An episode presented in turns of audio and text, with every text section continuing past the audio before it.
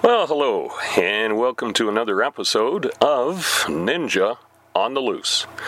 My name's George. I'm still trying to get people to call me G Money. I don't know if that's ever going to grab on. I've been trying for well over a year. I don't think it's going to happen, but I'll just keep using it anyway. One day, you never know, just might stick. Well, as you know, if you've been watching any or listening actually to any of these podcasts, you know that I tried to couple up uh, the uh, weekly episode with something that may have happened in the past week. Uh, I'm just going to take my glasses off here. I'm nearsighted, so I don't need them on right now. Anyway, I um, try to. Uh, do a, a, an episode related to something that may have happened in uh, my life or around me in the past week, and as uh, it turned out, I got inspired from something that happened yesterday. Yesterday, according to the date that I'm recording this right now, I uh, appeared as a guest speaker and presenter at a uh, literary festival that was held here in town. My uh, afternoon workshop centered on how to get self published on uh, a uh, well known online self publishing website. And uh, I was surprised how well that went over. There were not a lot of people because this was the first time this event was held. But uh, my wife Brenda was there. She was uh, controlling the PowerPoint presentation that I did. And she had pointed out to me a couple times afterwards that people were really keenly interested in what I was saying and uh, paying attention and asking some good questions. I picked up on that part, but uh, they were also writing down a lot of notes. And I know this may sound goofy, but uh, for some reason I wasn't really expecting that kind of response. But it showed me that the people who were there, although not a huge uh, turnouts, the ones who were there were there because they wanted to be, and they were really wanting to, you know, gather some information, and possibly to help self-publish themselves. So that was pretty valuable for me to see and to experience that. Uh, had a lot of fun. It was, uh, oh, the afternoon session went uh, overtime. And uh, so that was uh, interesting for me as well because I was worried that it was uh, my that my presentation wasn't going to be long enough. Uh, there was uh, kind of a question and answer period in between. I had two short little presentations, and there was a question and answer period in between, and I think that helped to stretch it out. But uh, boy, um, it was great. I really enjoyed it. Had a lot of fun. My wife enjoyed it. Uh, the evening session involved uh, readings of three different types of writers. And uh, I should back up, I haven't really explained. Uh, I, I, was kind of invited as a ghostwriter. And, you know, ghostwriting is a very different type of writing. Uh, the other uh, two people who did readings in the evening uh, were more historic in nature. One was um, kind of a historic documentation um, book about uh, a local activity, so historical in, in uh, data.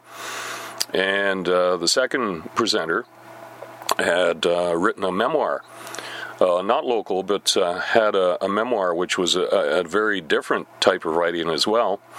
And I was grouped in there as a ghostwriter, which, you know, was very different, uh, you know, in a completely different orbit than the other two.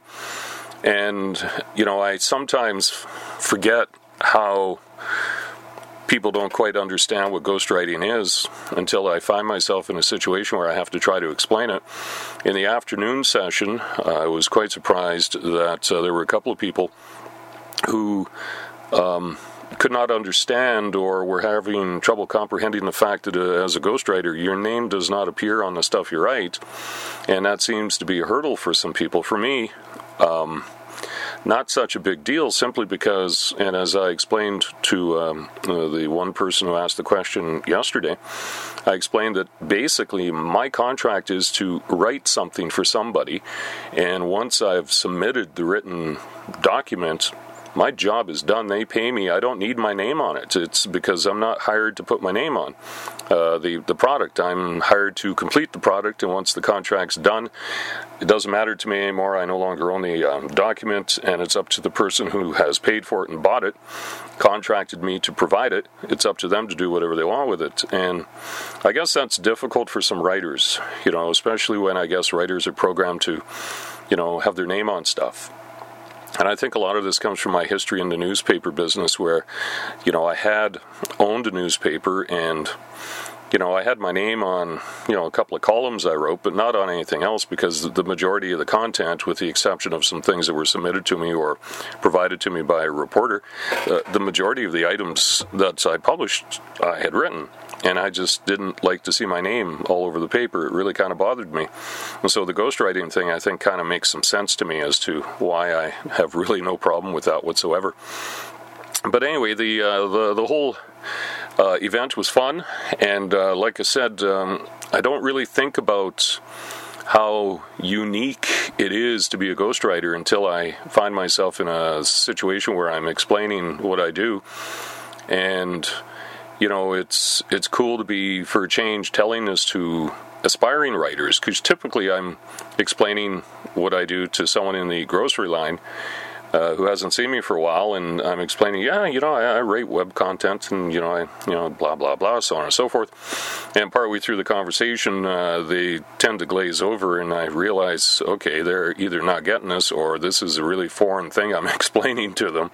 And uh, so it was really cool to actually be able to share that with writers who could kind of you know conceptualize what was going on and you know kind of broaden their horizons that you know you could be a freelance writer it's really not hard to do uh, if you actually know how to write.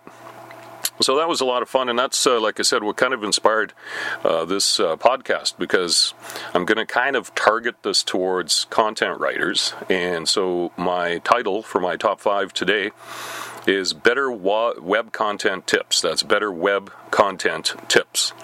Uh, number five, don't stuff keywords. This is something I've learned uh, from several clients that I work for, and I have one client. I really don't understand why they want me to do this, but again, I'm a ghostwriter, so my name isn't on it. It doesn't matter. But uh, for a 500 word article, I have one client who wants me to make sure that I have the keyword appear 10 to 12 times in that document. That's a lot. Now, I can phrase things and make it work where I don't think it stands out so much, providing, of course, the readability is there. But that's what happens is you lose readability if you have too many keywords in your content. It makes it really hard to read, and you know, people looking at it may not read the entire document. Search engines have a habit of really kind of not liking that, and so they'll, you know, penalize you in certain ways to the point where you know your website won't be so high on search pages, and uh, so keyword stuffing is not a good idea. Although it's uh, not uncommon, if you're doing your own web content, stay away from that. My number four tip, and this is another thing I've learned recently too, is uh, hyperlink your sources. I have a, a client who I write blog uh, blogs, a number of blogs actually. Excuse me, I'm thinking I write um, ten to 12 blogs a month for them, and they like me to put several hyperlinks in the blogs, and I'm going to say in the average 500 word blog, I might have five hyperlinks. And these are sources or they're uh, documents that kind of explain something a little further uh, to a point that's been made during, you know, one of the things that is being explained in the content itself. Anyway, uh, it's a, a, a, trick that I've really kind of appreciated. I don't do it very much in my own stuff, but if you uh, hyperlink sources, it's a really good thing because what you're doing is you're actually kind of doing a web etiquette thing. You know, it's a courtesy. If you're going to reference something, maybe, you know, give a link back to where you got that information and uh, basically, what you're doing is you're sharing and verifying your points. And it also helps your website. And don't be surprised if people start doing that with your site, you know, linking back to you. It's, it's, it's like I said, it's a real courtesy thing, kind of a handshake, sharing the information. My number three tip avoid using a passive voice. This is kind of difficult for people who write content. Uh, for example, you have to write with action. I think this comes from my newspaper writing skills. Uh, for example, uh, this sentence sounds probably better than the, the, second sentence I'm going to give you. Okay, so two examples. Van Halen rocks the stage. Second example, the stage was rocked by Van Halen. Now, it may not make a lot of difference to you, but the first statement has more action. It's not a passive voice. Van Halen rocks the stage, as opposed to the stage was rocked by Van Halen. I know I'm using different inflections, but the point is, one sounds a little more exciting than the other. And that's actually a really good way to write your content, is to have that powerful voice to it.